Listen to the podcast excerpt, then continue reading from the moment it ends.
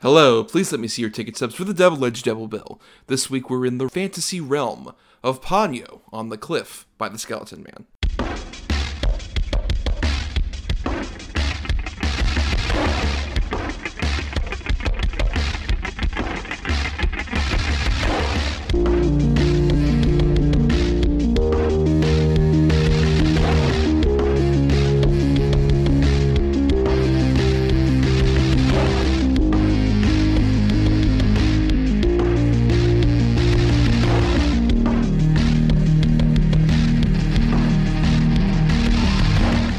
Week, Adam Thomas and Thomas Mariani will come to the table to discuss the randomly selected yin and yang of a double feature. Then, both will pick number between 1 and 10 in order to seal their fates for the next episode. One will have two good movies, the other two bad ones. Let the chaos begin. I am Thomas Mariani, and I love ham! I am Adam Thomas, and in no way am I surprised by Thomas Mariani's statement. That's true. if the court will submit, Adam did not have a surprised look at all at that statement. But no, welcome everybody to the Double Edged Double Bill, where every week uh, Adam and I cover a good and a bad feature related to uh, you know a topic that we've decided on. Though sometimes we should mention our patrons over at patreon.com slash dedbpod end up picking the topics for us, as is the case for this particular week, uh, where we, you know, we've done a couple episodes about fantasy films, Adam, um, but we, uh, you know, have kind of steered away from it just because we've done it twice already, so we were like, okay, if we're going to go back to it, because, you know, fantasy's all the rage right now, given a new Game of Thrones show recently premiered, and we're soon going to be getting a new Lord of the Rings show, we figured that maybe it's a good time to return to fantasy, and our patrons ended up going with urban fantasy, as the subgenre. If you're unaware, urban fantasy basically, um, you know, the word urban might imply that it would be in a cityscape, but basically, the rough thing we went with is a fantastical concept in like our reality. Yeah, that's fair to say. Right. Yes. Because uh, with even both of our features, they both take place in less, I would say, urban environments. I think that's fair to say as well. Uh, yeah. Uh, well, yeah, absolutely. One takes place in, you know, on the cliffs of like Japan, and the other one takes place in wherever America forest. Uh, that's totally America, not Bulgaria, where they shot. No, not at all. Not at all. right, of course. Uh, but uh, Adam, are you a fan of the subgenre, or you were you a bit daunted just at like this particular subgenre, like picking choices and stuff for it? Yeah, it was a little bit daunting. I mean, I'm a fan of the subgenre, but you know, it's not one that I necessarily ever even think about as a subgenre. And you know, there's so many movies that I've seen that like would fit right in there, but it never pops in. Even things like even though because they're based on comic books, but like the Crow or the Hellboy movies and all that would could easily be considered urban fantasy. Most superhero movies could really, if you really wanted to. But uh, I, I just didn't want to go that route, so it was a little bit harder. I mean, I do like the idea generally of you know some sort of like fantastical creature amongst our world. I think it like creates a fun dynamic, or even the vice versa of like a normal human inside the fantastical.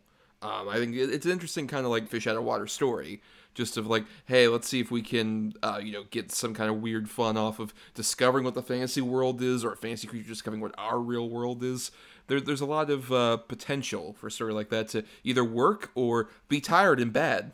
Yeah, but I mean, even the fantastical element could be something as simple as it's like our world, but it's just a little bit different. Like, I mean, you could even classify a movie we've covered before, I would say, as uh, urban fantasy, Streets of Fire. I would even consider that almost urban fantasy. You could you could make that argument. I mean, the thing is, this is so nebulous, and I think it's going to show based on. I would argue one of ours very definitively fits into that subgenre, and the other one is about as loose as possible. Okay. Yeah, Pod, but, Ponyo barely. Well, I, I, mean, come on, like what? Yeah. What? Like, everyone knows like little, little fish girls exist who like go up on land and turn to like half chicken people before they turn to humans. That happens all the time in our reality. Hundred percent. But how often do you see a guy in a spirit Halloween costume shoot down a helicopter with a bow and arrow? I mean, you know, I just saw that the other day. I'm in Florida, so that's a bad example. Yeah, that's true. That's true. Except that yours are on alligators. You're not riding horses. the alligators are off at the Spirit Halloween. She's like, "Oh, I love this cloak. It'll be great for the party at Jeff's." Yep. Yeah, they're not. They're shooting at meth vans, not helicopters. right, of course. Uh, but yeah, so at the end of our last episode, we picked our uh, good and bad urban fantasy picks, and uh, we ended up with uh, your bad pick of Skeleton Man, which we'll talk about first, and then uh, my good pick of Ponyo. Uh, the uh, Hayao Miyazaki film. And I said this at the end of our last episode, but I think it's very clear. Um, if you want a real look at how bizarre the double features can possibly be on our show, this is like a key example. yeah, yeah, yeah, this is right up there with one of the best of them. For sure. I mean, as as we'll get into, we might as well start with Skeleton Man.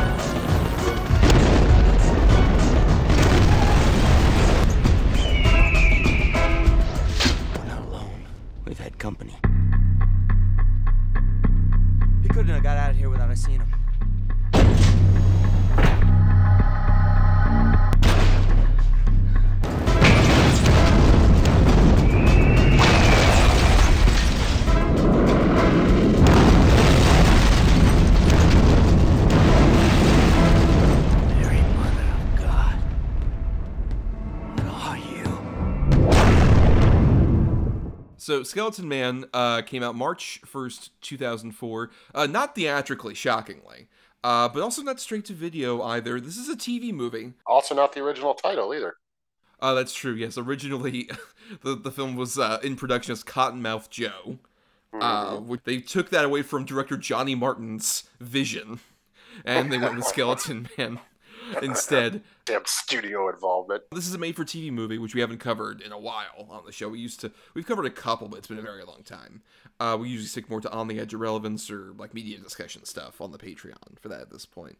Um, but this is uh, also a sci fi channel original movie, not sci No, straight no, up sci fi channel, uh, which, you know, I have a bit of an admitted like weakness for a bad sci-fi channel original movie in terms of I don't know how many times I was either watching Comedy Central or Sci-Fi Channel, particularly on like a weekend afternoon, and I didn't have anything to do as a kid, and I would just watch these like terrible fucking movies that Sci-Fi Channel Oh, either yeah. like either bought or made and somehow thought was good enough to release on their fucking channel, and there there there was a distinctive quality of badness to these kind of movies. Uh, by badness, you mean badassness.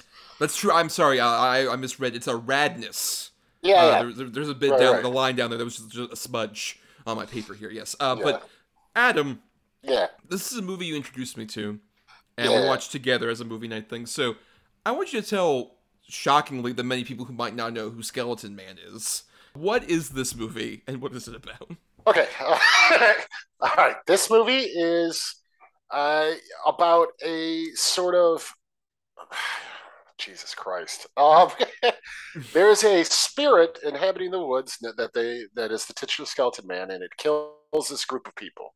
So mercenaries, to be exact. So now a new group of mercenaries goes into the woods to find the old team and find out what happened to them, and then they get beset on about the skeleton man, and that's pretty much it. They end up in some weird factory, and the skeleton man's a reincarnated Native American like warrior, and blah blah blah. Think Predator, but to the least amount of degree like you can. Like they had the basic story outline of Predator. Like fuck it, we'll just do that, and, and that's it. It- it- Down to the Skeleton Man season infrared, quote unquote. He's an infrared, and he can become invisible, and just yeah, yeah. I mean, and it stars Michael Rooker and Casper Van Dien, and uh, yeah, that's literally about the whole synopsis. Um, so yeah, I, I found this movie uh, in a DVD bin. I want to say it at a at that time still not thriving Kmart. Um, and it was one of those that had yeah, it had one of those that was like seven or eight movies on like one disc. Where it's like you know, Night of Horror, blah blah. And I'm like, all right, I, I love horror movies. I've never heard of a single one of these. I think like the most famous one on there was, I believe, another sci-fi original, but Python with uh, Robert Englund. Oh, classic, yes.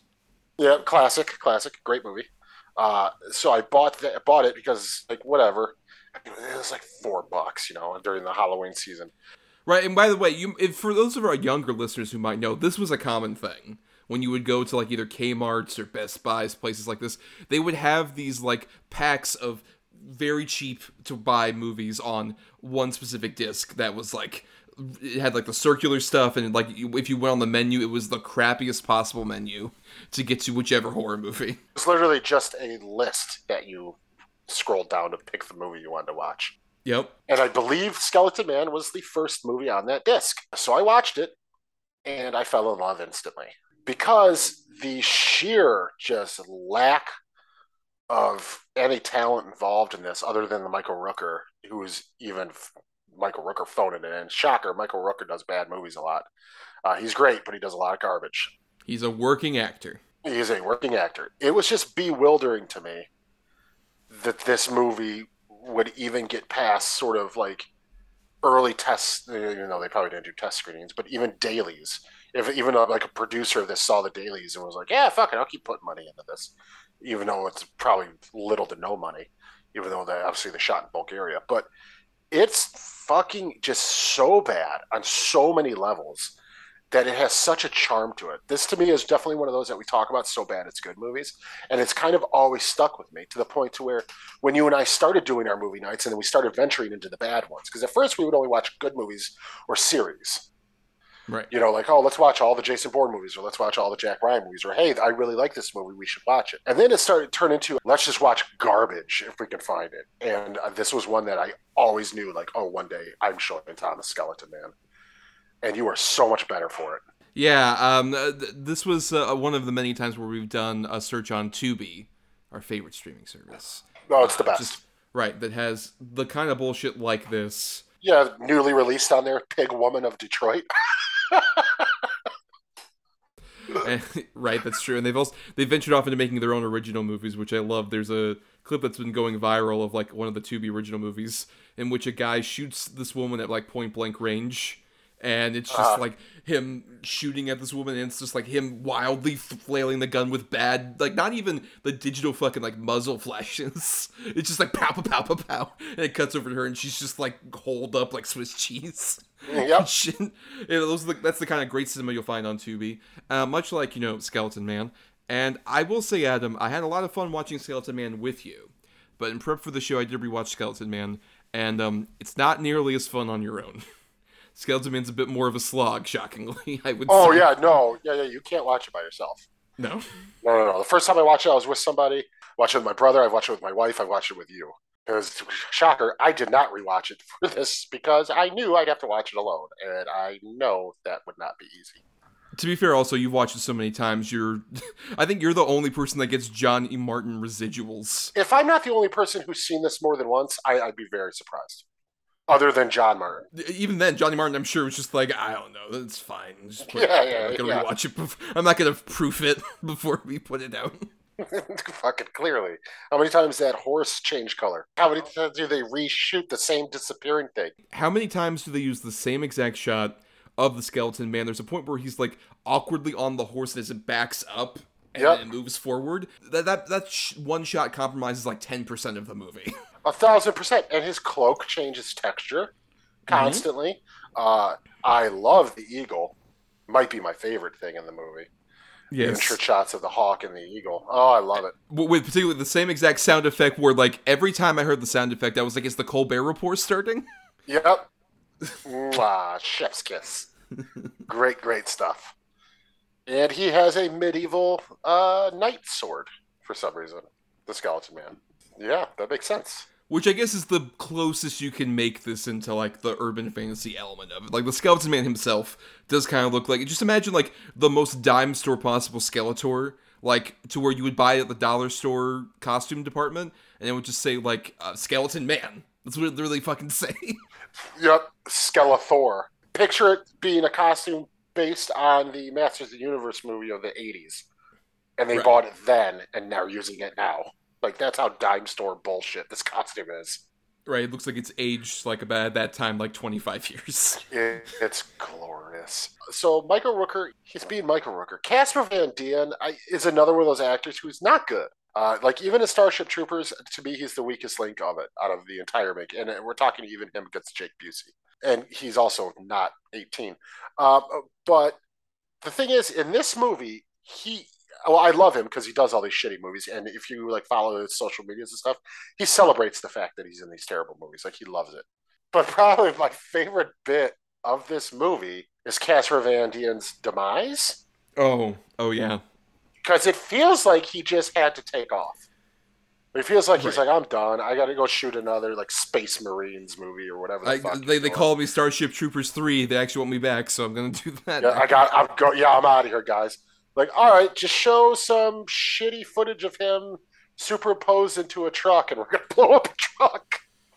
It's so good.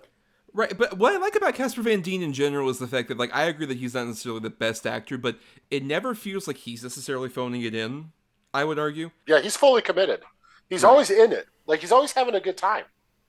Like you tell he's there, he's having fun. He's not just I mean, he is earning a paycheck, but it's like he feels like he's making the most out of it. My favorite scene of the whole movie is there's a bit where like they initially show you all, like all these people who are in this like special ops group or whatever. There's a point where everyone like just chills out for a bit. It's like, oh hey, we don't really know each other. Let's introduce ourselves. And they each introduce themselves and have their whole backstory. But just like, yeah, my name's Jane. I was in uh, like Forest Ops or whatever. And then it has like the actual text underneath it at the same time. Yep. Classic. It, that's ridiculous. And then, look, we're not going to touch on it too much, but man, the way they represent the Native Americans in this, particularly the old man they come across. Oh man, well, watch, watching this like after Prey is like so fucking fascinating. Yeah. But I will say, at least, at least when it's the flashback, it is all real Native American actors to the point where even like Boo Boo Stewart is one of them. Right, yeah, which is uh we should mention like it's uh, his father is uh, Nils Allen Stewart, who was actually like a professional stunt man and stunt coordinator, and he's like one of the main guys in that flashback. And yeah, you can see little Boo Boo Stewart just like going up like oh, oh and then he gets horribly murdered, and he's Yeah. like I don't know, he's like seven. He's very young in this. By Cottonmouth Joe, who becomes the Skeleton Man. Right, he's been married a long time ago. Where'd he come from? Where'd he go? Mhm. Right. Right, yeah. Uh, Fucking Miller owes the rednecks some money. That's true, but I mean, I I would agree that like you know in that flashback, it's at least not as terrible as it maybe could have been. But Robert Miano as the quote unquote, he's credited as blind Indian in in the actual end credits. Um, is one of the more like oof man, and especially like uh, spoilers. Robert Miano, very Italian acting. Yeah, the, I, I got to be honest with you. The name kind of gave that away. what? No. What are you talking about? Yeah, just so just so we're clear, guys. Pepperoncini Alfredo. Uh, he's Italian. that there's a horrible history of this with like even like the crying like Native American guy in those old commercials, Italian dude. Yep. Like it's a weird thing that like for some reason, just like hmm, how are we not going to represent these people authentically? Oh, let's get Italians to play them Yep. because they're a bit darker skinned. I guess that's the Yep. closest thing. Well, that because at that point they were under fire for. I mean, and this is true for they were under fire for painting just straight up white guys with fucking rouge. Right. So like, okay, we can't do that. We can't do that anymore. So yeah, just go, go on to the Luigi's down on Fourth. Wait, so No, why am I no. crying? Did he throw away my mama's ziti? I don't understand. that's what you that's what you don't hear over that narration. Yeah, you don't. No, all you all you don't hear is just a lot of oh oh. I'm walking No. here. No, that's true. Yeah. Uh, but yeah, so basically, uh, the, the representation here is quite terrible. In case you couldn't tell, Robert Miano at a certain point is like, "Oh, you need to offer me something." Just like, "Here, beans. You want beans, right? Yeah, sure." And it's like a gr- the most green can of beans possible. It's like army beans. And then we got to watch him eat them. Like it's disgusting. Right? It's like, is that can like made out of fucking like army men? Yeah, Like the maybe. plastic army? It looks like it. Yeah. Well, I didn't know there was such a thing too as army beans, which is great. I mean, I'm sure there are preserves that army folks carry around, but I don't know if they call them army beans. yeah, I don't think they call it army beans. like maybe, I don't know. Maybe because there's there is navy beans, so maybe. Yeah, I mean, and, and in case you could tell, we're focusing on stuff like this so much because most of this movie is a lot of people just walking around in the forest, which is Yep. clearly Bulgaria, not any Yep. sort of place in the United States whatsoever. And it is just like a lot of like people r- walking around saying like, "Oh my God, there's a skeleton man! Oh, he's over there!" And occasional, very bizarrely gory deaths. Yeah, I didn't expect for the TV movie. Yep, occasional. Yeah, it's a lot of them diving behind tree trunks or down trees with the camera zooming in 360 around them and then pointing their guns at random things. Uh, that's makes up the bulk of the movie until they get into like for some reason which looks like a water treatment plant at the end.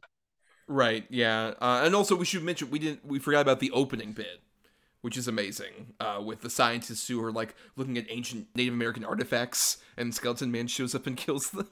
Yeah, that's a good bit.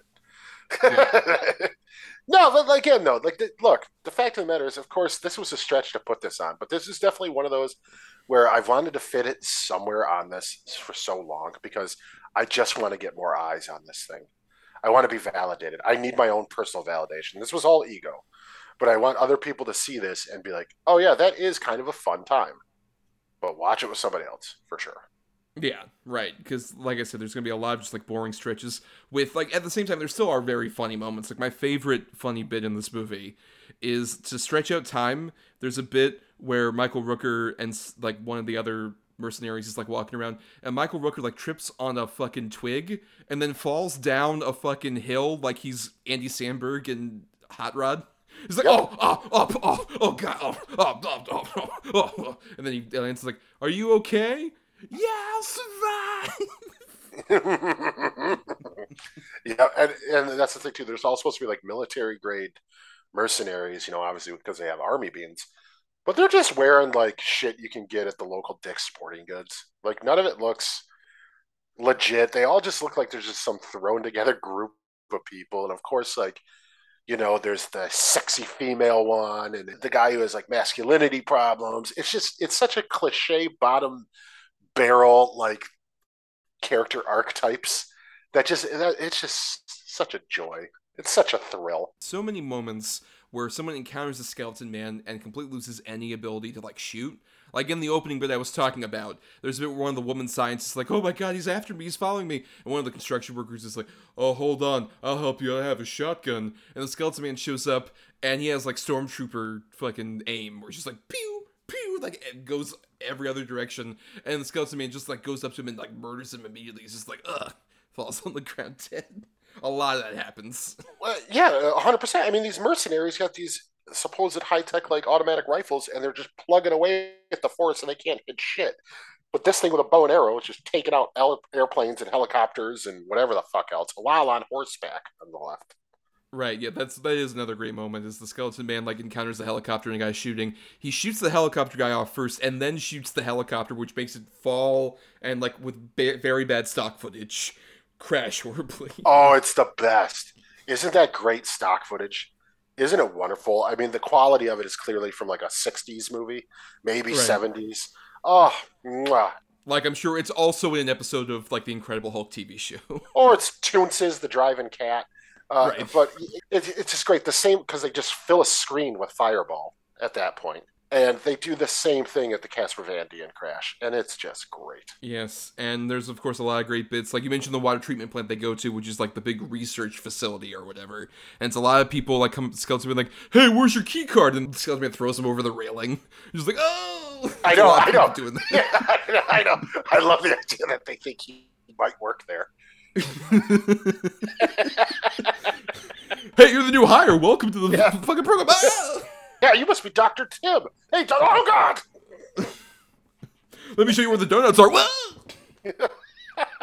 Look, Sunday is a potluck. Deborah's pregnant again, so we're oh God! hey, I have a fantasy football team. I don't know if you would. Oh!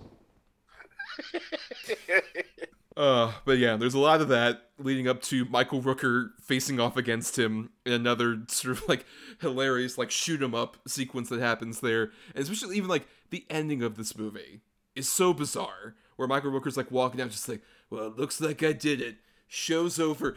Immediate credits, and it's like, oh, okay, I guess the show's over. And then wait, it reverses like it's a v- VHS, and then it comes back and Skeleton Man's like on another horse just like always coming back, and then the crits turn up again. Yep, they pull a little bit of funny games at the end there. That's true. Michael Pitt was secretly behind this movie the whole time. Yep, so fucking stupid.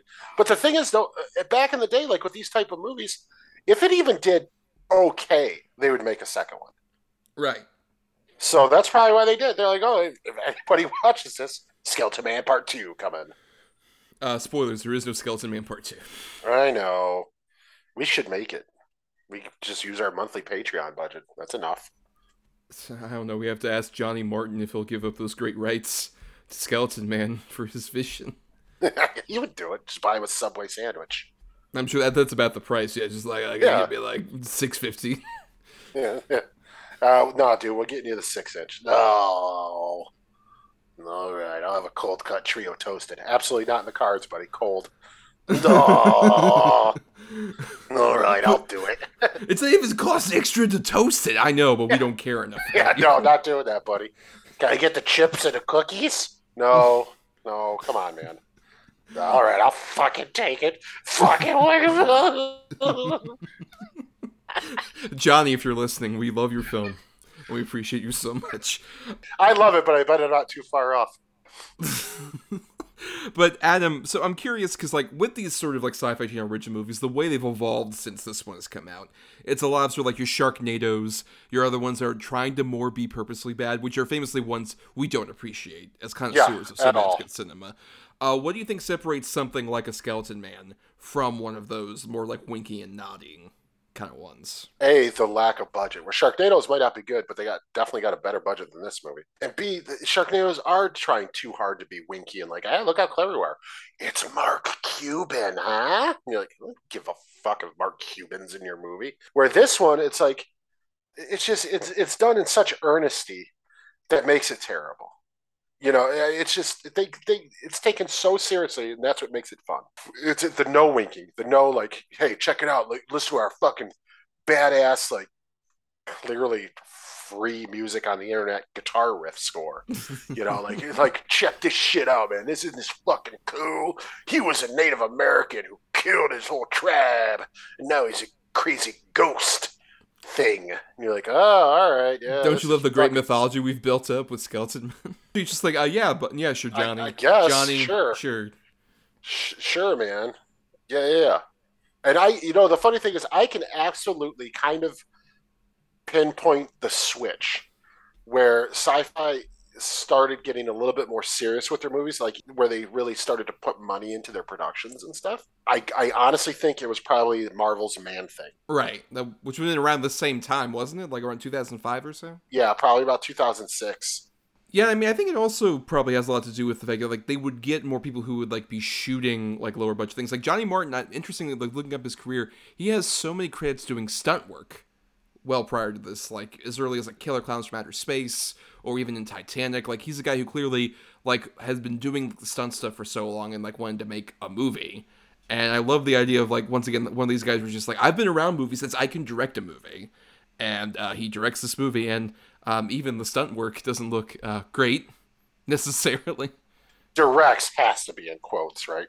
Like it's in air quotes. He directs this movie. Right.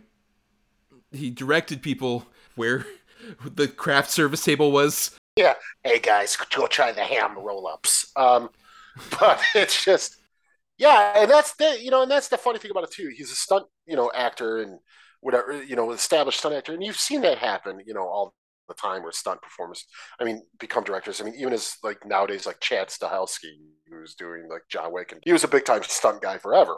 And he's transitioned into really being knowing how to shoot action and shoot fight scenes and stuff like that. And you know, obviously, that's what made those movies the most successful. Where this guy, I mean, he has no idea where to put his camera. He has no idea how to stage an action scene. He has no idea to create how to create tension through action. No idea. No clue what he's doing. But there's more of a charm to that as opposed to like a lot of these other like more recent sci-fi channel movies definitely have sort of a more a polish to them where it's like okay this isn't incompetently made but it's trying to make it seem like it's more incompetently made on this lower budget therefore it feels disingenuous versus this does not feel disingenuous No, it feels amazing. It's great. really great. But you know what? Uh, we have a whole other movie to talk about, Adam. So let's do our final thoughts. If you can summarize it all about your beloved Skeleton Man. I mean, like I said, it's a terrible movie. I would never sit and be like, "Oh, you got to see it. It's great. It's great." Not even like people do, like what we talked about recently with like Troll Two, where like it's the best worst movie. Like you got to see it. You got to see it. It's it's bad. It's really, really bad. But you get with your buddies or, you know, family member you like to watch crappy movies with or whatever, and maybe have a couple drinks or something else and watch it. I, you're going to have a good time. There's no question you will have a fun time. So for that, I just, I, it's always been endearing, and that's why I, you know, I love it. And I will say that like I agree definitely with that element that like if you're gonna watch it, watch it with like somebody else who enjoys watching a bad movie.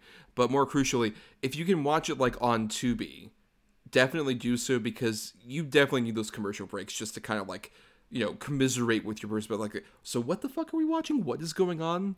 Who is the skeleton man? what is happening? Like you need those breaks to calm down a bit, and plus it creates the ambiance of being like on Sci-Fi Channel uh, surfing through and like finding this at like I don't know, probably two thirty in the morning on like a Saturday evening. After you've come back from the bar and you're like, oh god, I can't sleep. Let me watch something on Sci-Fi Channel. This fits that kind of thing perfectly. But uh, let's get into arguably a more prestigious film, Adam, some might say, of uh, Ponyo. Sosuke, come right back up, okay? Okay. huh? You never know when you'll meet someone A goldfish. who will change your life forever. That was weird. Mom! A goldfish! I think I'll call her Ponyo. She wasn't like any other fish. She might be magic. This fish I will be a human too. is getting her wish. Huh?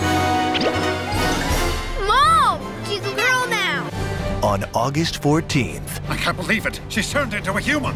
I'll need to ask for her mother's help now. What's wrong? I've never seen the ocean like this. Walt Disney Studios presents What is that? a Studio Ghibli film from Hayao Miyazaki, the Academy Award winning director of Spirited Away. Let's go!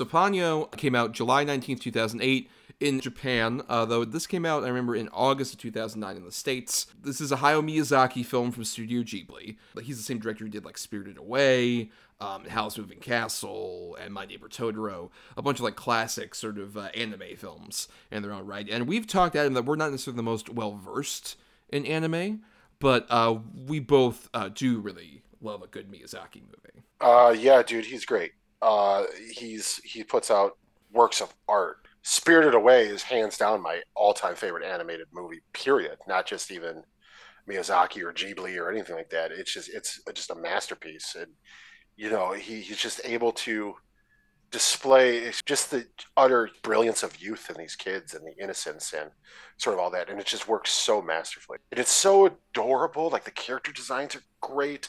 The voice acting, even in the English dubs, is usually top notch. He's just a master. Yeah, um, we should mention um, the the version at least we were able to watch is on HBO Max currently is the dub, which that was the thing is around the time like you know uh, when Miyazaki's movies were being released by Disney, they would have these big celebrity cast filled dubs that you know I think most of the time they can be a bit distracting. I would say Ponyo is one of the better examples of how they're well utilized. Uh, with a bit of a plot synopsis, maybe first before I go into that.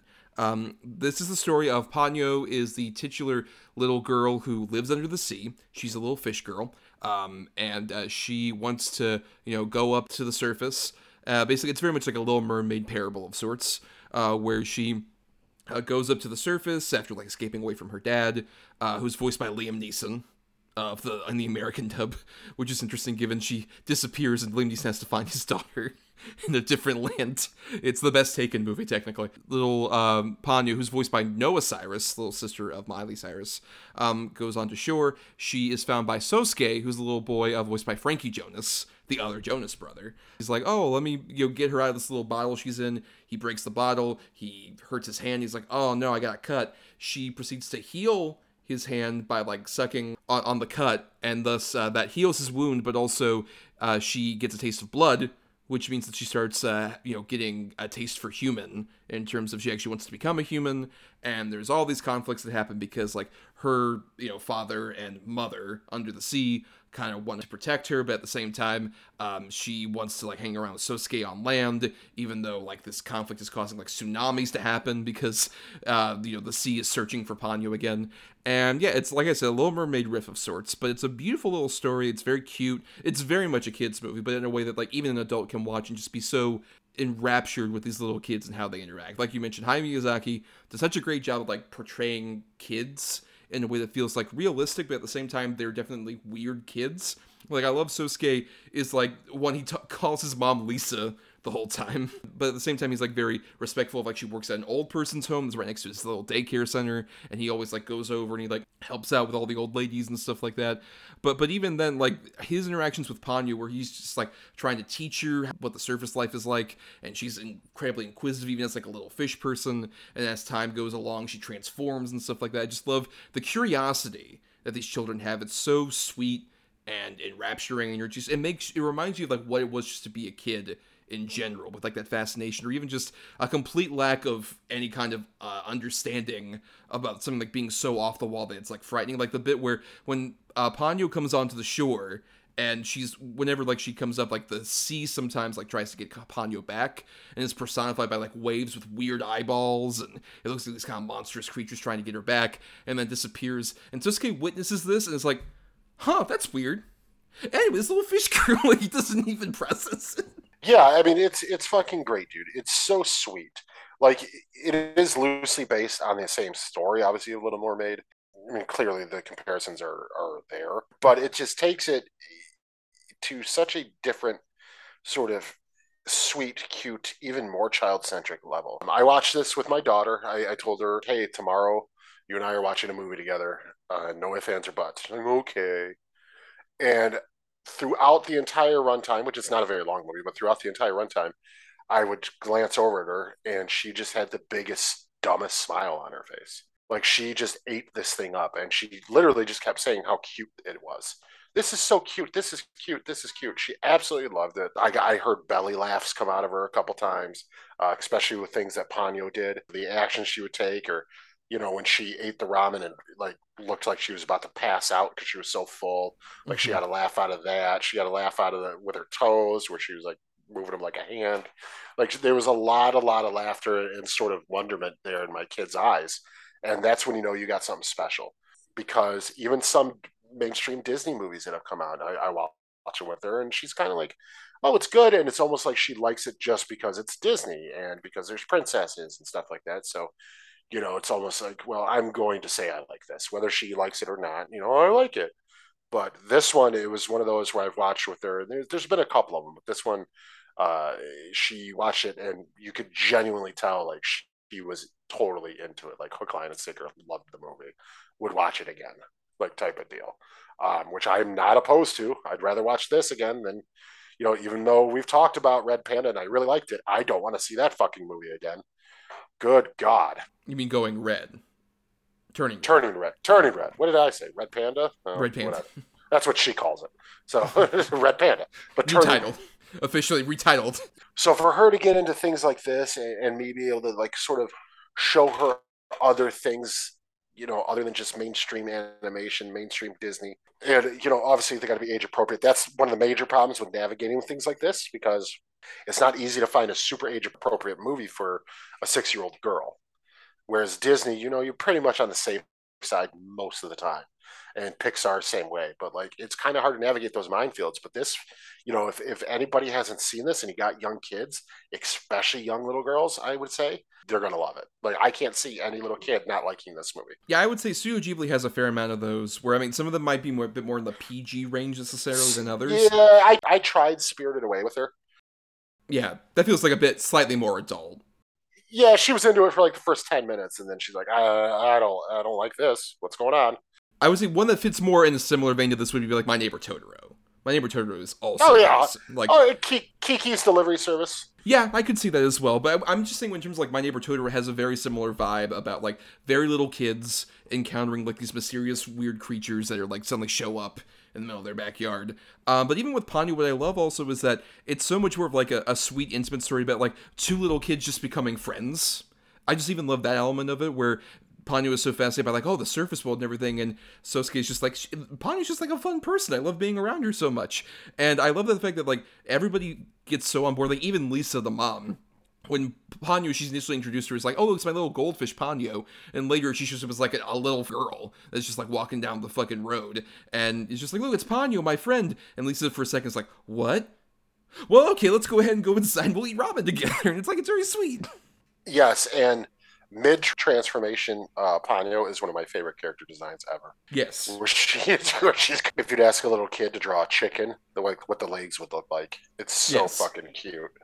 Right, and but it, it's especially just like the the animation also is so gorgeous. Particularly, like I love any of the shots, or it's Ponyo either in that form or even her little girl form, just running along the waves as they're going. Like she encounters uh, the dad character, voiced by Matt Damon in the dub. Also another like bizarre like sun casting.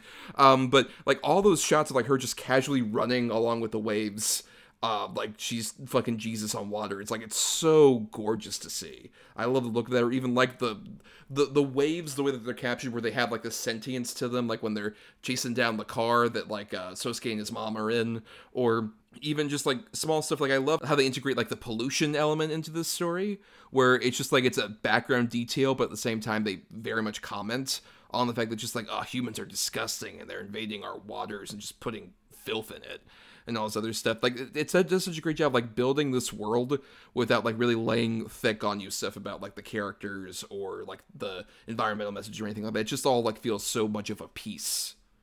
Yeah, and I, I I love all the creature design. I love obviously the movie's based in fantasy, as we know, but even like all the other under the water creatures, for the most part, at least the feature ones, are all original, like sort of weird designs and things like that, and it totally just fits into the world of the story we're telling, and it, it just makes it that much richer because, you know, in an animation movie, for it to have scenery and you know creature designs and other characters uh, besides our our main sort of cast that are just as fascinating and interesting i- is a hard feat to really pull off, and this one really, really does it. Yeah, particularly I love Ponyo's little sisters who are just like the same little like goldfish sort of appearance that she initially is, and how they all have like the same kind of like vocal range, just like oh, oh, like the noises they make it so cute. Just to see them, especially like whenever Ponyo like tries to escape after her dad's like, no, you can't go back to the surface world, it's forbidden, and she like creates that hole in the little like bubble that they're in and causes like all the water to like spurt up, and Ponyo's just like causing horrible chaos in this little environment, and she just doesn't give a shit. She's like, she wants to get out here for Sosuke because she loves Sosuke and she loves ham. Yeah, loves ham. She's having a blast, dude. One of the cutest things maybe ever that I've seen in a long time, or even in this movie, is that scene when you know Lisa and Sosuke first see Ponyo running up the road, and she runs right between Lisa's legs and just jumps on Ponyo. I mean, to the point where she's even got her legs wrapped around him, and he's holding her, and he's like, "Oh, what the hell?" And it's just so cute. It's so cute. The character design, while simple, is just perfect. It's so adorable. And like even the end bit, you know, with the bubble where she makes herself land on his face and then she's floating above him. Like it's so cute. There's a point where they are stuck at home and Lisa has gone back to her job, and the next morning she hasn't come back, and the water's all the way up at like they live on the top of the cliff. Uh, Sosuke and his mom, and they wake up the next morning. Him and Ponyo like, oh my god, the water's all the way up to here. We gotta go search for my mom. And Ponyo uses her magic to make like a little toy boat into a giant boat that they have like a giant candle that makes it go forward. And they encounter that couple with the baby. I love all the stuff with Ponyo and the baby. It is so cute where she just see it's like this, you know, a toddler age kid encountering an infant and realizing like, okay, you're smaller than me, and I want to make you a bit happier because she keeps looking at this baby and there's nothing more fucking funny to me than that little baby giving her the mean mug look. Love the it. Mom's, and the mom's just like, "Oh, my baby likes you," and you look at this baby just like, "What the fuck are you looking at?" Absolutely love it. And then they start doing the thing like you could do with your dog, where you like slowly close your eyes and the dog will slowly close its eyes. Like they start doing that to each other. It's just it, it's amazing. It's so adorable. And I just love, you know, the fact like the mom grabs the soup and she's like, "That's for her." Like Ponyo's so mad, and then she has to explain to her, like, "Hey, well, you know, if I have the soup, then it'll help me be able to, you know, create milk to feed her. Is that okay?" I guess. Like it's it's just it's really really sweet. That's the thing about this movie. It's sweet. yeah, it's another one of those things where, like, much in a weird vein to Skeleton Man, it's very sincere, but in this case, you have a great artist like Hayao Miyazaki making this initially, like I, we said, silly concept of like, oh, a little fish girl falls in love with a human boy, and it, like creates so much like artistry and beauty to it. Like any of the times we see like the, just the weird designs, like one the Liam Neeson dad character. I love his design, Bizarre. with, like the weird like sideshow bob hair and his pinstripe suits and stuff. And he encounters his wife, who is this giant goddess of the sea, voiced by Cate Blanchett in the American dub.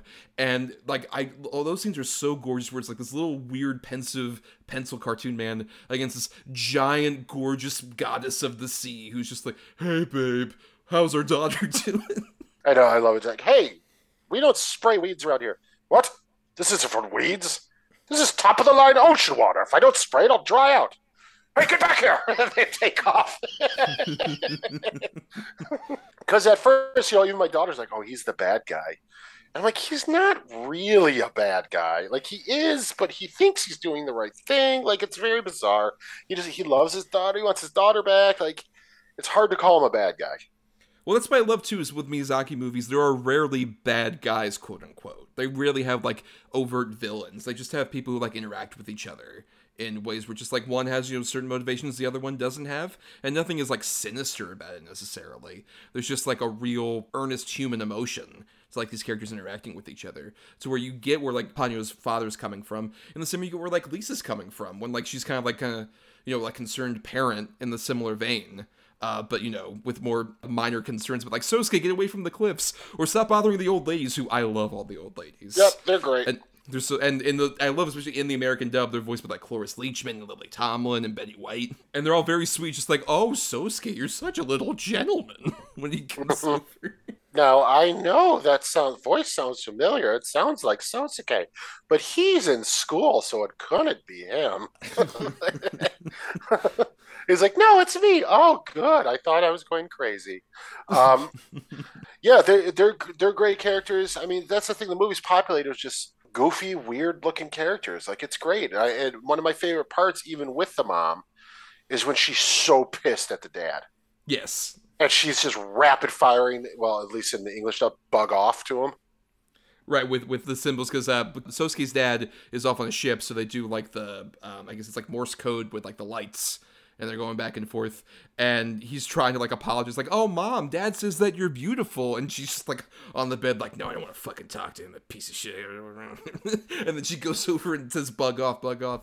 Um, and it is very sweet. Also, a shout, uh, Tina Fey's voice in the American dub is very good as the mom as well.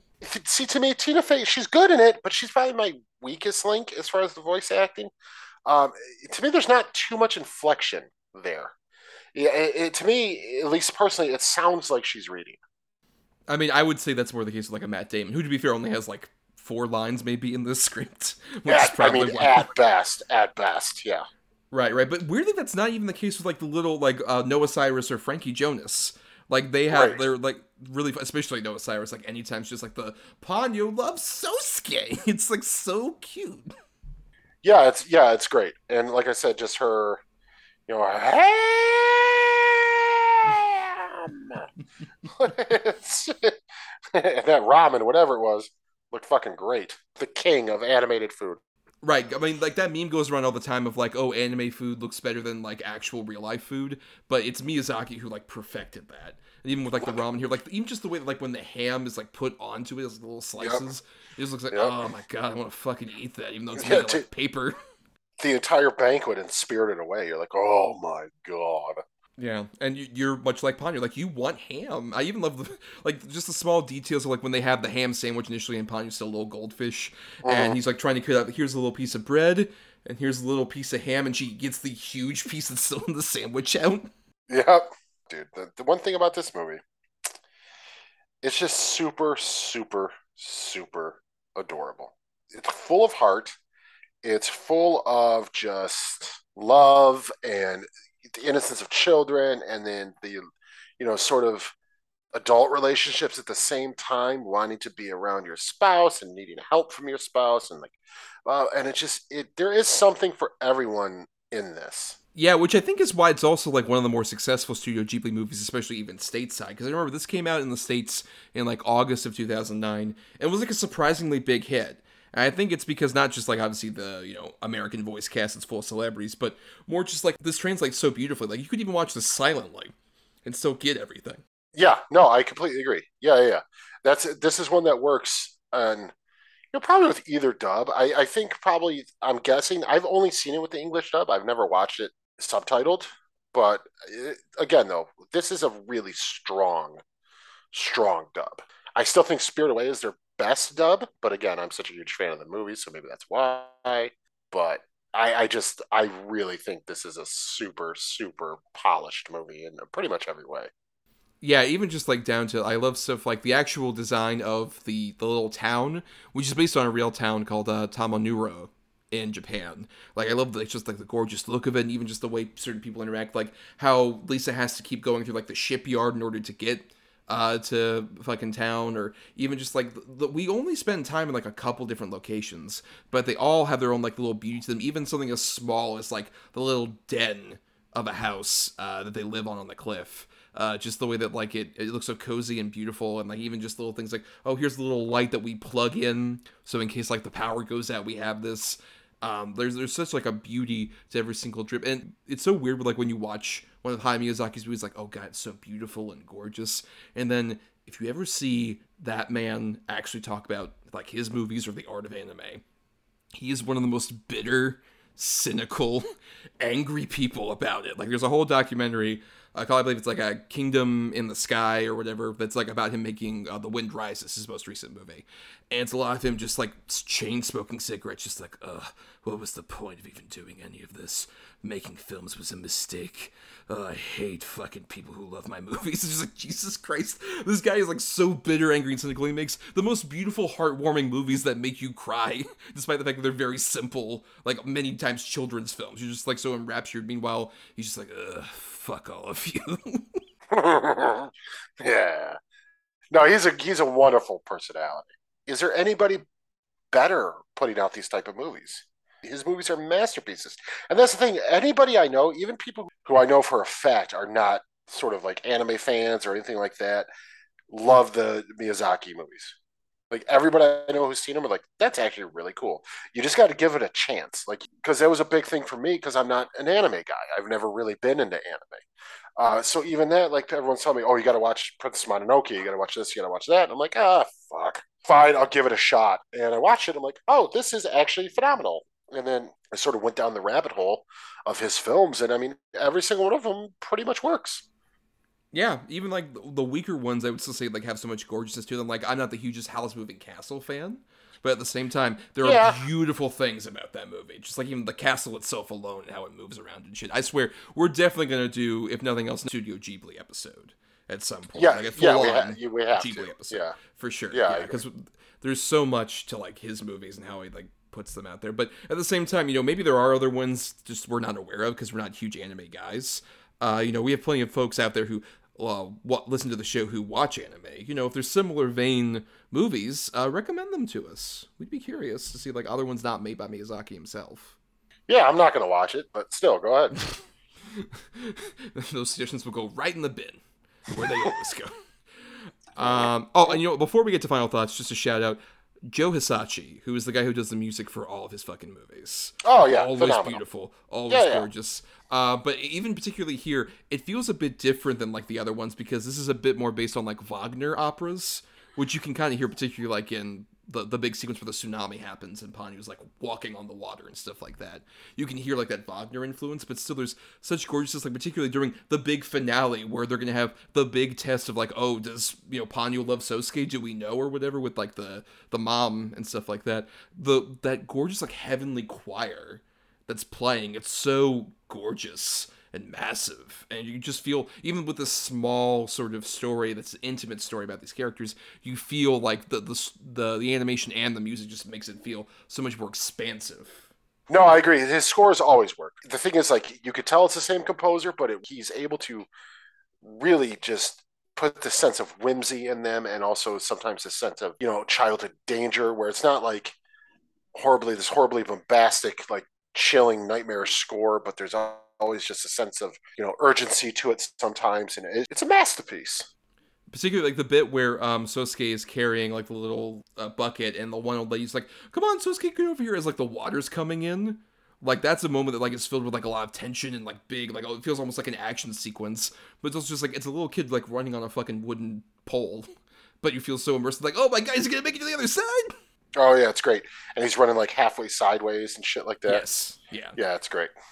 Yeah, uh, but uh, we've gushed about this movie enough, Adam. Any final thoughts about Ponyo? Like I said, I just think it's an expertly crafted sort of children's fantasy cartoon. There's enough in it for the adults to really sort of latch onto and also enjoy. And like I said, just a pure sense of whimsy I'm watching my kid have while watching. It's just it's it's just charming and it makes you feel good and yeah, it's great.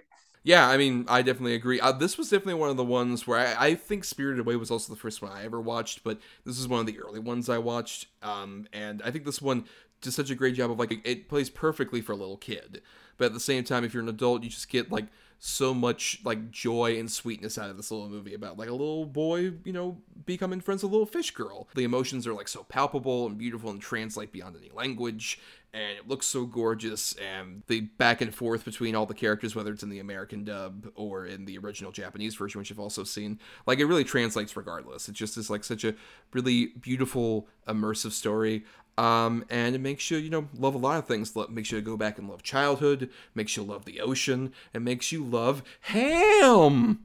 Yeah, Ponyo's a big Mad Men fan. yes, of course. so, what do you want to hear? Yeah. So what do you want to hear? Life is like a carousel of ham.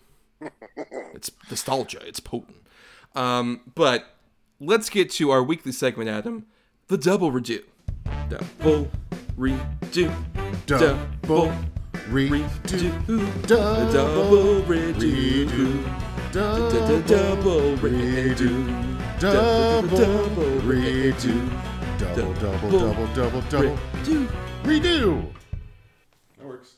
So the double redo is a segment Adam and I do every week where we, uh, you know, talk about a good and a bad movie related to the topic in question. Uh, so, uh, you know, we recommend another good movie for you to watch, dissuade you from a bad movie uh, not to watch. Uh, and, uh, you know, uh, we have that for urban fantasy, each of us. And I'll go ahead and start off with my two picks uh, for the Urban Fantasy one, and uh, these are both, I think, a bit loose once again on the definition. Um, I think one is more specific than the other one in terms of urban fantasy. But for my good, I have one that skirts a bit more into uh, the horror direction, given it's on Shudder currently. It's a very new release, just came out uh, the week that we're recording this. Uh, but it's a movie that um, is very limited in budget and follows um, our main character, Wes, who's played by Ryan Kwanten who is like on the road after it, you know, a pretty bad breakup, and he's, uh, you know, very disheveled and whatnot. So he's on the road living out of his car, and he stops over at a rest stop where you know it's mainly there just for like there'll be a vending machine and a bathroom. Basically, that's all that's there. So uh, he hangs out there for the for the night, and then wakes up the next morning after drinking a lot. And uh, while he's at the toilet vomiting, he hears a strange voice coming from the other side in the other stall.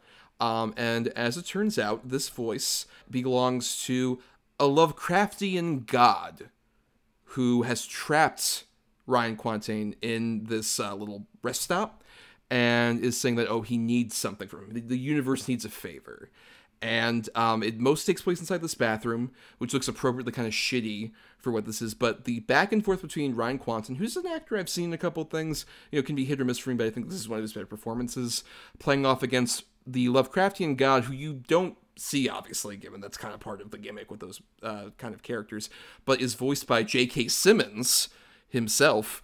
This interesting back and forth about once again so this urban fantasy element of like oh you go into a rest stop where like you know people just use like piss and shit on the floor if anything and you walk in like oh there's a lovecraftian god who's keeping me here against my will to try and obviously get a favor out of me. Um, i think it's a really interesting little story that despite the lower budget it creates like a fascinating, you know, fantastical environment within this bathroom, and it's great performances from Kwanten, but especially, of course, J.K. Simmons.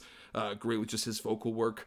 there's a few twists and turns I didn't expect coming, particularly about the Ryan Kwanten character that I was really fascinated by. And it's a tight 80 minute package with credits. So I think, you know, if you can handle, you know, your stories getting a bit gory, this one definitely gets goopy and bloody to a certain extent as it goes along.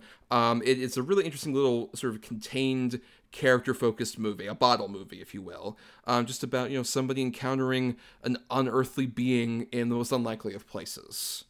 Uh, and then for my bad choice, um, I have one that definitely fits like urban fantasy to the every single fault possible. I have Bright, which was the Netflix film uh, that, if you somehow forgot this because Netflix released 10,000 movies in the time since this one came out, uh, this was the big sort of um, like blockbuster attempt uh, from director David Ayer and writer Max Landis. This is like the last big project he was involved with before he was scuttled off the face of the earth, thankfully, in Hollywood. This is the one that is about Will Smith as a cop who is teamed up with um, another cop played by Joel Edgerton who's an orc. It takes place in this world where at some point fantasy creatures like seeped in and have been integra- integrated with um, you know regular humans and um, it is like some of the laziest dumbest world building possible. It has so many like of the dullest things like oh what would happen if like orcs were in east la it's like oh they have gangs and stuff like they're a part of that. It's like so dull and lazy and annoying. It just feels like one of these things that netflix poured so much money into. And it's like oh for what? This like really dull uninteresting bad sort of fantasy action movie that doesn't even look that great. And despite the best efforts of Will Smith and particularly Joel Edgerton, uh, just doesn't have any like real drama or palpability to the story. It's just uh, a real waste of time and money. And you know they kept promising a sequel. I hope that never fucking happens. Okay, well, I haven't seen Glorious. Obviously, you said it just recently came out. And to be 100% honest with you, I wasn't even really aware of it. But it sounds kind of like something that might be completely up my alley, uh, given the Lovecraftian of it all and all that. That's kind of my, my shit. And uh, also at that running time, I mean, it's worth a watch. Fuck it. And a, and a Lovecraftian creature voiced by J.K. Simmons, I'm sure. Yeah, mean, of course. Yeah, yeah. I mean, absolutely. I mean, he's amazing. Bright, um, it's funny. When I first saw Bright, I was a little bit more uh, positive on it. Mm-hmm. I was like, oh, you know what? This is kind of cool. Like, all right, I like the creature design and stuff like that. Like, ah, yeah, some of the action bits are real fun and blah blah. I mean, we even had a discussion about it, I believe. Yeah. And then I've gone back and tried to rewatch it, and there's still certain parts about it, like particularly Joel Edgerton and uh, even Edgar Ramirez is pretty good in it. But you know what it is? It's the David Ayer of it all, man and of course Max Landis, fuck him. But David Ayer, it's like he wants so bad to make these groundbreaking, like sort of inner city gangster movies, and they rarely work. Like, watch The Tax Collector. Oh my god, it's bad. I mean, it's his fascination with this world, which is fine, but it you can't do it, man. Like you can't do it right. It doesn't work. And uh, Bright, unfortunately, just sort of became that type of movie. Just instead of that, they're Latino gangs, they're orcs, or instead of you know rich white people, they're elves, or instead of like you're like fuck off. It's just lazy. Yeah, I mean, and especially not to mention that like they have sort of like the the mixture of that where there are like occasional like Latino gang guys next to the orcs, and it's just like, oh yeah, man, um, you know, at least you know orcs weren't there at the Alamo or whatever bullshit. That fucking stupid line that's in the middle of it, yeah. Yeah. But uh, what about your choices, Adam? All right, man. So for my bad, I have a movie that is fueled by ego and id. I mean, it is just unbelievable that this movie was not only greenlit, produced with a healthy budget, uh, certain actors signed on for it, and there's even talks of a sequel now. Um, I have the Vin Diesel written starring The Last Witch Hunter, based on his D and D character.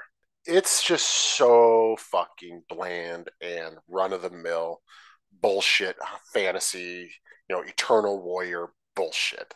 Other than you know, the first Highlander, I'd say for the most part.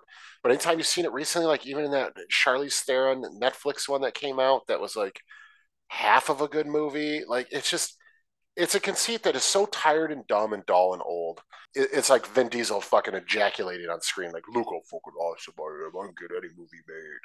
Family. It's just, I just can't. Nah, miss me with that fucking Last Witch Hunter bullshit. And then for my good, it's also another loose, like, fantasy one, but it almost relates to what I talked about uh, at the top of the show where I was called like Streets of Fire, fa- urban fantasy and stuff. And I think this one fits right in there too.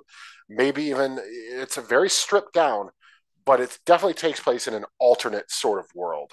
Uh, but it's still New York. I, I actually have Walter Hill's The Warriors, which I do consider urban fantasy, just with the all the different gangs and the looks of them, and just sort of the plight of the whole movie, and just the you know the the idea that the disc jockey on the radio knows every one of their moves and it follows it along and there's this sort of gang hierarchy and you know the can you dig it?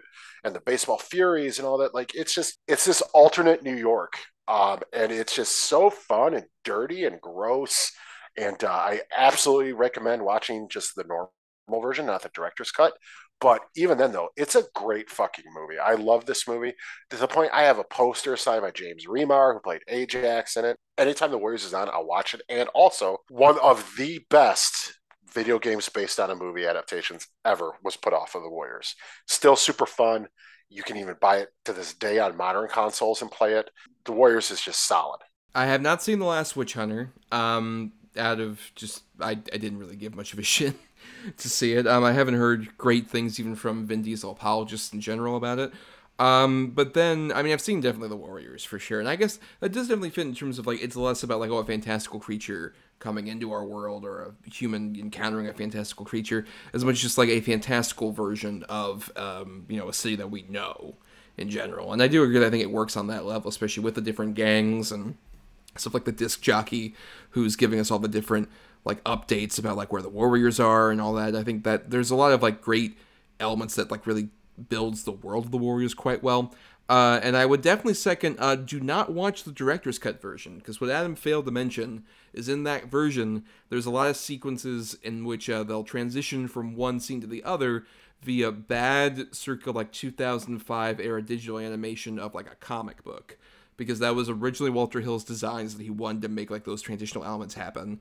And maybe if he had done it in 1979, that would have been kind of interesting and different. Uh, but in context of like how it's executed in that director's cut, it looks like garbage.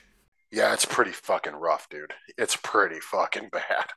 It takes you so out of the movie, which is such a fun movie to get immersed in. It's just like, oh, what the fuck is this? Why is this here? But uh, let's go ahead and do our, uh, you know, repeat our titles for everybody out there in case you uh, might have missed them, just so if you're curious. Uh, for my good pick, I had Glorious, and for my bad pick, I had Bright. For my good pick, I had The Warriors, and for my bad pick, I had The Last Witch Hunter. And we'll be doing our exit here, um, uh, but stay tuned for the end of the show. We'll be doing our picking for next week, so stay tuned for that. Uh, we want to thank some people like Chris Oliver for the intro and outro music used for our show. Listen to more of his music at chrisoliver.bandcamp.com. Thanks to Christian Thor Lally for our artwork. Follow him at Night of Water. That's night with a K underscore of underscore water for more of his great stuff. And uh, thanks to our Patreon supporters, patreon.com slash dedbpod, where for just $1 a month, you all get to, you know, pick individual movies we cover or topics we even do, like urban fantasy. You all made sure that we got that as our topic to cover for this week, so thank you very much for that.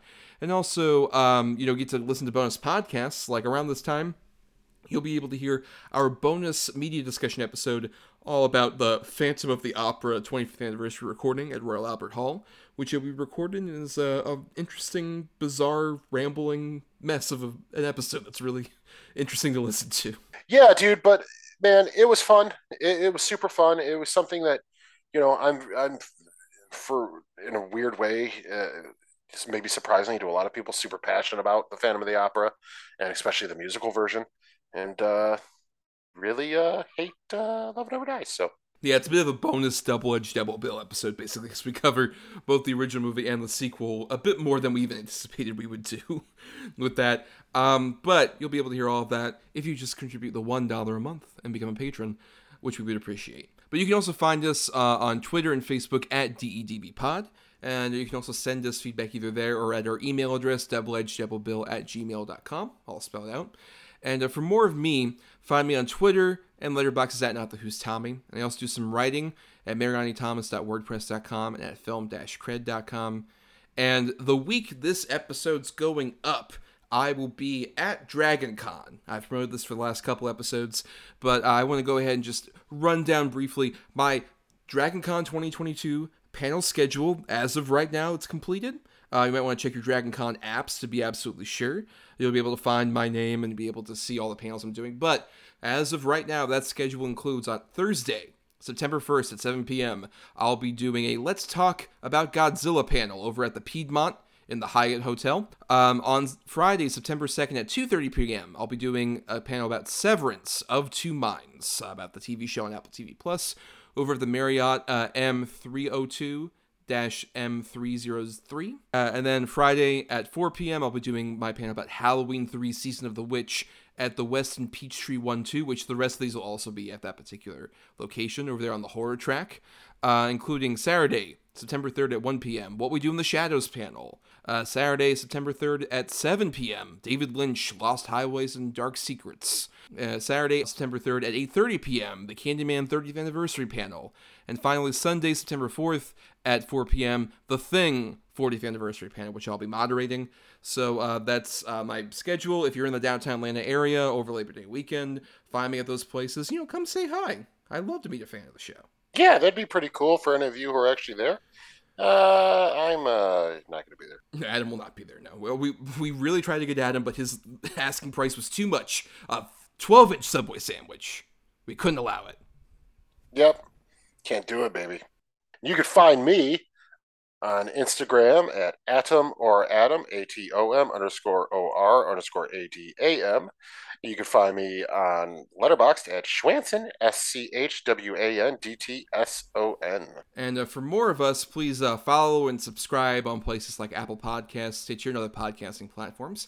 If you're listening on Talk Film Society, why not listen to all the other great shows on the network? And uh, you can also dig into our archives and our Podbean main feed for like 200 episodes before we join Talk Film Society. And everything else, if you can't support us monetarily through the Patreon, that's cool. Money can be tight. The totally free way to help us out is to simply rate, review, or share the show around because that gets us more visibility out there. Yeah, it's super easy to do and free. It's so easy Adam could do it. And sometimes he does. Occasionally. Occasionally. but now, Adam, it's time we did our picking, which we should note uh, because of my Dragon Con, you also have some business to attend to over the course of the Labor Day holiday. Uh, we won't be having a regularly scheduled episode next week. Uh, you know, just because schedules didn't really work out that well. So what we'll be doing is we'll still have something out there for all of you on uh, that week, you know, the, the day after Labor Day, uh, where we'll be releasing an episode from behind the paywall from our Patreon, uh, which will be our top 10 robots in movies and TV, which we did last year. We had a lot of fun with, and, you know, gives you a bit of a taste of the Patreon. So uh, maybe it'll entice some people to, you know, pay that dollar and get uh, all sorts of other bonus content very similar to that one. Yeah, that was a super fun one too. We nerded out pretty bad over uh, the rules on that one, but it, it, came together really nice. Yes, yes. So you'll be able to hear that next week, but you know we'll still be doing picking at least for the following week's episode on that, um, which we'll be keeping you know the rotation thing intact. So we'll be another situation where I have the good picks and Adam has the bad for this, just to keep our usual rotation going as we are wont to do. Um, and it's a very interesting episode for next time because uh, we'll be talking about um, an actress's career this time, uh, Miss Viola Davis, who is getting a big movie with The Woman King coming out. Uh, which, if you've seen those trailers, it looks pretty fucking dope. I'm pretty excited about that one, honestly. I'm interested. I don't know what it's going to be, so I'm very curious. Yeah, I mean, I'm more curious because I I've also seen Gina Prince Bythewood who did that, who did do the Old Guard, the movie you referenced earlier, but also like Love and Basketball and a few other like pretty fun movies. So I'm curious to see her get like a big budget sort of like historical action piece with this one. And of course, I love Viola Davis, great actress. She's fucking great, dude. She's awesome very committed and uh, worthy of a double-edged double bill for sure. And as I mentioned, I have the two good, you have the two bad for that episode about her. And keep in mind uh, that when we do this every week at the end of the episode, Adam and I each assign our two picks, whether good or bad, a number between one and ten. And so the other one picks a number between one and ten, and whatever that's closest to gets, gets us our good and our bad feature. So, for example, for my two good picks, Adam will pick a number, be like, "Oh, I'm gonna pick number seven or whatever," and thus I'm like, "Oh, that's closest to number eight which at that spot is blank movie, and uh, thus that would be the good pick, and then vice versa for the bad one. But keep in mind we have the Godfather rule, which Adam and I, since May, have had a veto in our back pocket. We both haven't used ours yet, but if we hear, you know, uh, we pick that number and the other guy's like, oh, hey, uh, that's going to mean we'll do uh, this particular movie at this particular number, the other person, if they choose to be like, you know what, I don't want to cover that movie, they can say, actually, I'll take the cannoli. Thus, that choice is gone, and we have to go with whatever other choice is there and available. But I'm curious, Adam, Yeah. about your bad picks, and Yeah. also I'm sure you're curious about my good. So Yeah. go ahead for my good. Please pick a number between one and ten. Uh, I'm gonna go with number six. Okay. At number seven, I have a very underappreciated great movie from a great director that involves, uh, you know, Viola Davis and a great supporting cast, like such a huge sprawling ensemble cast. Uh, that's really tremendous, and I wish got a lot more love when it came out. I have Steve McQueen's Widows. Ooh, I you know that's a solid ass movie. I watched that based on your recommendation, or else I probably would have never watched it. To be 100 percent fair, uh, and I think that might be part of the problem, like with the marketing and everything. But that is a solid fucking movie. I will not, sir, be taking the cannoli. Well, at my other choice, at number two, I have the movie that won her an Academy Award. I have uh, Denzel Washington's Fences. Haven't seen. Uh, very good movie, I would say. Uh, she won a supporting actress Oscar mainly based on her ability to produce a lot of snot. She cries a lot in that movie. She's got a lot of snot dribbling down, but goddamn, that's Academy Award worthy snot. She's a good crier. Very good crier, as we'll I'm sure see in our films. But Adam, your two bad choices. Very Yeah. curious where this will go. So I'm gonna go ahead and go. You know, on the opposite end of things, I'm gonna go number three. All right, I picked one that huge cast, got some Oscar buzz when it came out and everything. I've never seen this, but I know that like post Oscars, like just the reception consensually was like this isn't actually really isn't fucking good. Uh, so I have the movie extremely loud and incredibly close. Oh, yeah. This is one I only am aware of because it got surprise Oscar nominations despite terrible critical reception.